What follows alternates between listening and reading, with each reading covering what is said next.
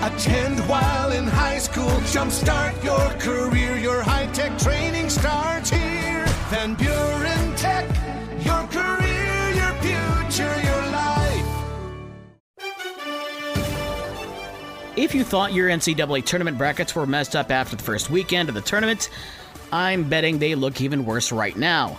In fact, of the millions of brackets filled out at ESPN's Bracket Challenge, there are just 37 brackets left that have the final four correct.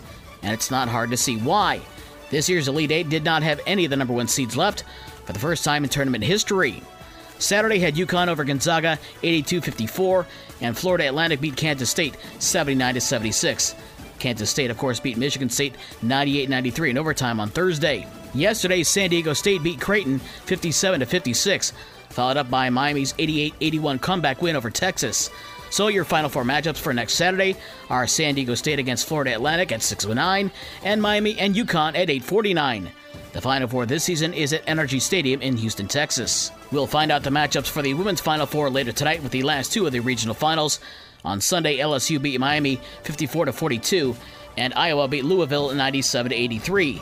The last two games of the Elite Eight are tonight with Maryland and South Carolina at 7, and then Ohio State will face Virginia Tech at 9 o'clock. The NCAA hockey tournament has also determined their Frozen Four, Now the field is made up of the Big Ten. Minnesota advanced to the national semifinals next week with a 4 1 win over St. Cloud State, and Boston University beat Cornell 2 1.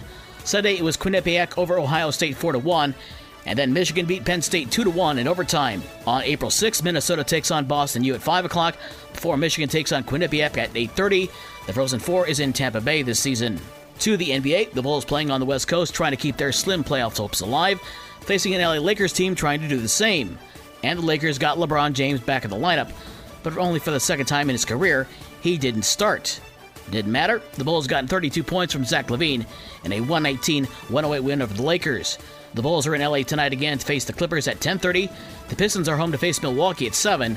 Detroit clinching the top odds in the draft lottery with Charlotte's win on Sunday. In the NHL, Elias Pettersson had a pair of goals for Vancouver as the Canucks beat the Blackhawks 4 2. Spring training wrapped up for the Tigers yesterday as they beat Tampa Bay 11 10. Season 4 of the Tigers open up on Thursday in Tampa Bay.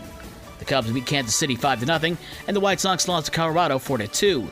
The Cubs and Sox face each other the next two days. And high school sports coming up today as spring sports get underway last week.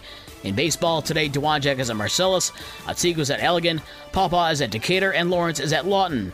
In softball, it's Paw Paw at Decatur and Allegan at Bloomingdale.